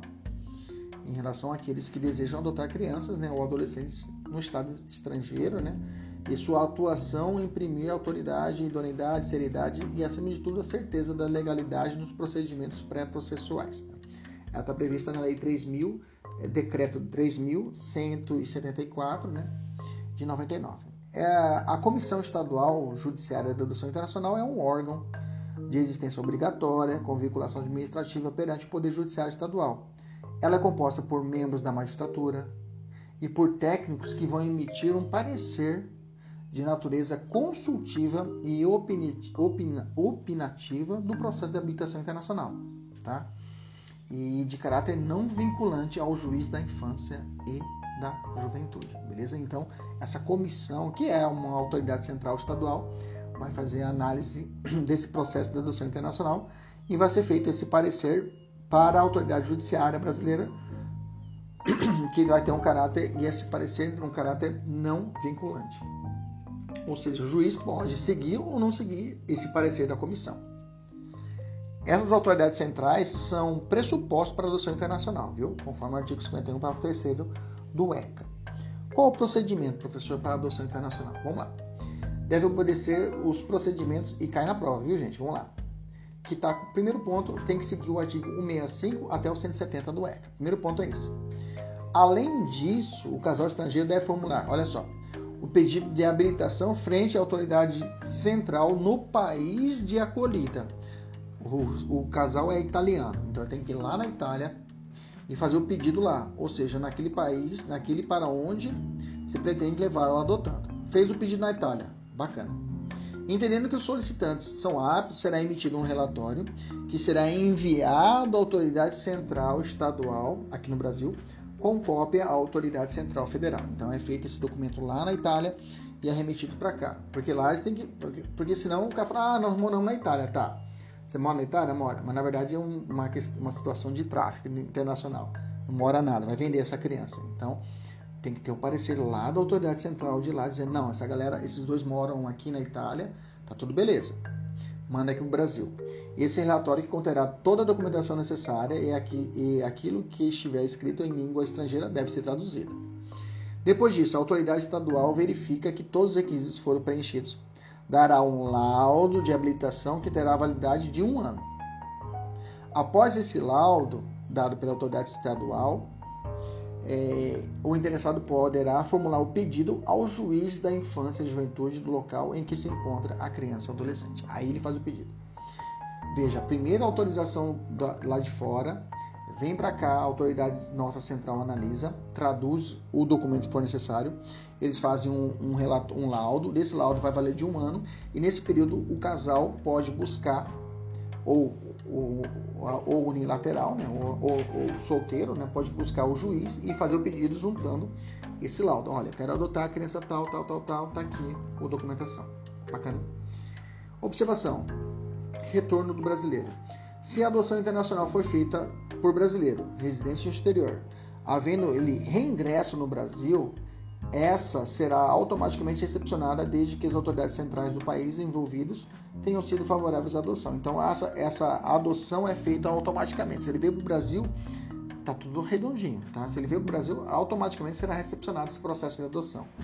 Caso uma ou ambas autoridades centrais do país, dos países não tenham manifestado concordância com a adoção internacional, se fará necessário a homologação de sentença estrangeira pelo STJ para que seus efeitos produzem no Brasil. Então tá, se ele foi adotado lá fora, essa documentação tem que ser juntada aqui no Brasil, tem que ser apresentada pelos, no STJ para que tenha efeitos aqui no Brasil dessa adoção, desse processo de adoção. De países né, que não tenham concordado com a adoção internacional, se faz necessária essa homologação. Tá? Isso traz isso o artigo 47 do ECA, em países que não fazem parte da convenção. Brasil como país de escolha. O artigo 52C e o artigo 52D vai tratar como o Brasil como país de escolha. O que, que é isso? Nas adoções, nas adoções internacionais, quando o Brasil for o país de acolhida, quando vier de fora para dentro, o Brasil foi o país, as pessoas vão adotar a criança e vão morar aqui no Brasil, a decisão da autoridade competente do país de origem da criança ou adolescente será conhecida pela autoridade central estadual. Ou seja, o Brasil adotando uma criança internacional, um casal de brasileiro adotando uma criança espanhola, tá entendendo? Um casal de brasileiro adotando uma criança africana, né? Como tem um casal famoso aí que tem isso, né? Tem um casal, tem, uma criança africana que do continente africano o cara adotou beleza? Quando o Brasil ele é o país da acolhida, a decisão da autoridade competente do país de origem, digamos, do Senegal, é, será reconhecida pela autoridade central brasileira, né? É, que tiver processado o pedido de habilitação aqui no Brasil dos pais adotivos, que comunicará ao FAD da autoridade central e determinará as providências necessárias à expedição de certificado de naturalização provisória. Então, essa criança vem para cá e aí a autoridade central vai fazer essa expedir esse certificado de naturalização provisória dessa criança que depois vai se tornar definitiva. Bacana? Beleza, maravilha. Sentença da adoção. O artigo 47 tem que comer com farinha. Vamos lá. Ele fala assim: o vínculo da adoção constitui por sentença judicial. Já falei, não existe adoção por cartório, tá? Tem sentença judicial. Não existe adoção pelo conselho tutelar que será escrita no registro civil dessa criança, né, mediante ou adolescente, mandato do qual não se fornecerá certidão. O que, que é isso? Não se fornecerá certidão, professor? Exemplo, não se pode chegar em um cartório e pleitear a certidão que ali conste o vínculo de adoção. Ah, eu quero aí a certidão que essa criança é adotada. Não tem como, tá? Não será fornecido essa informação, tá? A inscrição consignará o nome dos adotantes como pais, bem como o nome de seus ascendentes o mandado judicial, que será arquivado, cancelará o registro original do adotado. Isso aqui é importante, tá? Ao cancelamento do registro originário. Beleza? A pedido do adotante, o novo registro poderá ser lavrado no cartório de registro civil do município de sua residência, né? a pedido do adotante, ok? O novo registro poderá ser lavrado no cartório, novo registro de no cartório né, de residência do município, poderá ser, ser registrado.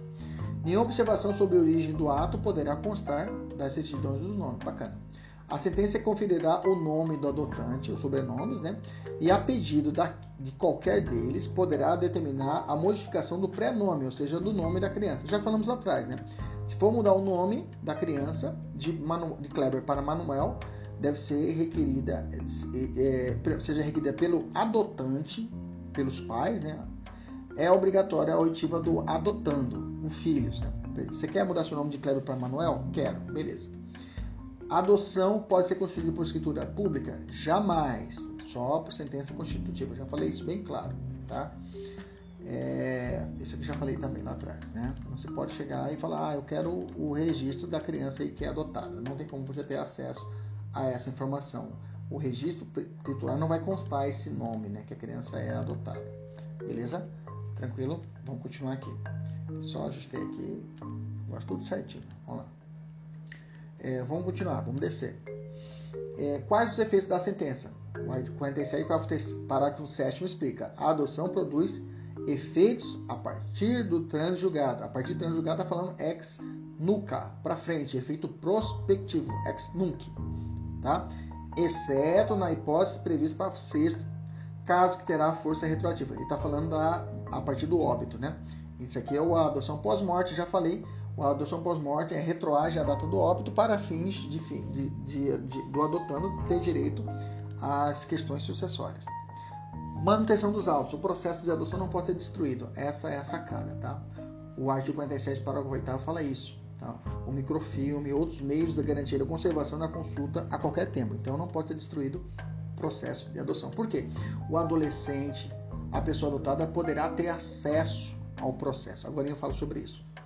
Qual o prazo máximo do processo de adoção? Cuidado, a lei estabelece um prazo máximo do processo de adoção. Não estou falando do cadastro junto é, ao sistema. A partir do momento que você, a pessoa ligou para você, falou, olha, já temos a criança para você. Ah, beleza. Aí a pessoa vai entrar com um processo na justiça para requerer é, a adoção dessa criança. Aí o período é de 120 dias, prorrogável uma única vez por igual período. Porque senão a pessoa fala, ah, professor, mas eu tenho minha tia minha que está há 4 anos tentando adotar. E o senhor falou que era 120 dias. Os 120 dias é o processo já com a criança em mãos, sabendo qual vai ser a criança e quem vai ser os pais. Bacana? Cuidado, tá? Tem prioridade de, de, de processamento é, a adoção é, em que o adotando for criança ou adolescente com deficiência ou doença crônica, tá? Se a pessoa for tiver alguma, se ela for uma pessoa com deficiência mental ou física, tá? Ou doença crônica, ela tem, e são as crianças mais difíceis de ser adotadas, tá? São as crianças que realmente são esquecidas, que todo mundo quer adotar uma criança bonitinha, branca, né? Olho claro, recém-nascida, né? Esse é o perfil, né? Mas interessante que a gente percebeu isso lá no, no, no curso, né? Um comentário dos proprietários, das pessoas que cuidam, coordenam o curso, que a pessoa vai amadurecendo. Com o processo, a pessoa vai. Mas normalmente as pessoas entram com esse pedido, né? Pessoa tem pele clara e idade é, o mais, mais jovem possível, né? se possível é, recém-nascido, né? E, de, com, e ninguém quer criança que tenha algum, alguma doença congênita, né? Que é tudo redondinho. Mas com o tempo as pessoas vão amadurecendo e percebem realmente a necessidade de realmente abrir o coração para adoção e as pessoas realmente depois de um processo elas começam a entender que tem que é possível a adoção de outras pessoas, né, outras crianças. Bacana, vamos evoluir. Essa aula está sendo maravilhosa, né? Adoção de licença maternidade e paternidade, tá? Você adotou, você tem direito à licença maternidade e paternidade, tá? Antes era dada só para a mãe é, a gestante, hoje não. O mãe e o pai adotante têm o direito, né? ou até quem tem a guarda judicial, tem o direito de 120 dias de licença maternidade, tá? Independente se a criança é adotada ou sob guarda judicial. Aí na CLT tem algumas determinações, né? Dá uma olhada depois no artigo 392A até o 392C da CLT que traz direitos trabalhistas a respeito da pessoa que é adotante, tá bom? Fica aí dever do lar para você dar uma olhada depois na CLT. Direito de conhecer a origem biológica, né? O adotado tem direito a conhecer a sua origem biológica? Claro que tem, tá? Além disso, tem o direito de obter acesso irrestrito ao processo que não pode ser destruído, já falei lá atrás, né? No qual a medida foi aplicada e seus eventuais incidentes. Após, olha o limite, completar 18 anos de idade. Aí vem a pergunta, e esse que cai muito em prova. Vamos te perguntar o seguinte: o acesso ao processo de adoção pode ser definido ao adotado menor de 18 anos, caso ele queira? A resposta é um sonoro sim. Vírgula, mas, isso aqui é cobrado em prova, mas deve ser assegurado a ele uma orientação e assistência jurídica e psicológica.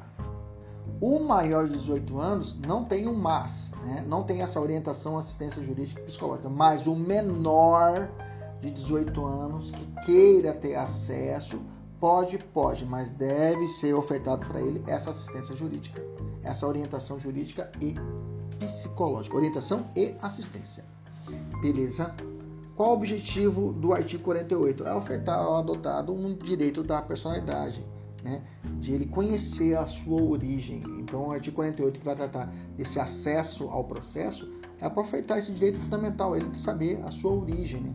Na verdade, nesse, não é que vai virar um, vai ter um novo registro, é possibilitar a esse adotado a possibilidade de realmente ele conhecer a sua origem. Por isso que o, o processo não pode ser destruído. Beleza? Maravilha essa aula de hoje, aprendemos muita coisa. Agora fica com você resolver as questões. O pessoal da mentoria tem um simulado agora para poder fazer e enviar para a minha pessoa para podermos controlar o seu sucesso. Um abraço, até a próxima, fique com Deus. Tchau, tchau.